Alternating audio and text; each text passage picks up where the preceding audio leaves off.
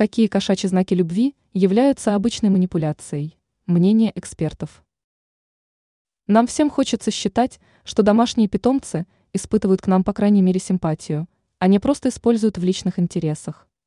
Поэтому некоторые проявления активности мы считываем в качестве признания любви.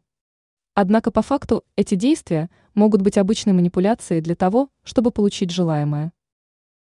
Как кошка может вами манипулировать и использовать в своих интересах?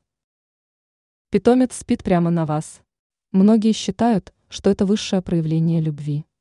Ведь кошки, как нам кажется, спать на человеке не совсем удобно, мы не так комфортны, как лежанка или кровать. Однако мы забываем о том, что животному гораздо важнее тепло, чем что-то другое. Поэтому питомец в таком случае использует нас в качестве личного обогревателя. Кошка любит тереться. Мы тоже считаем, что кошка таким образом показывает свое расположение и любовь.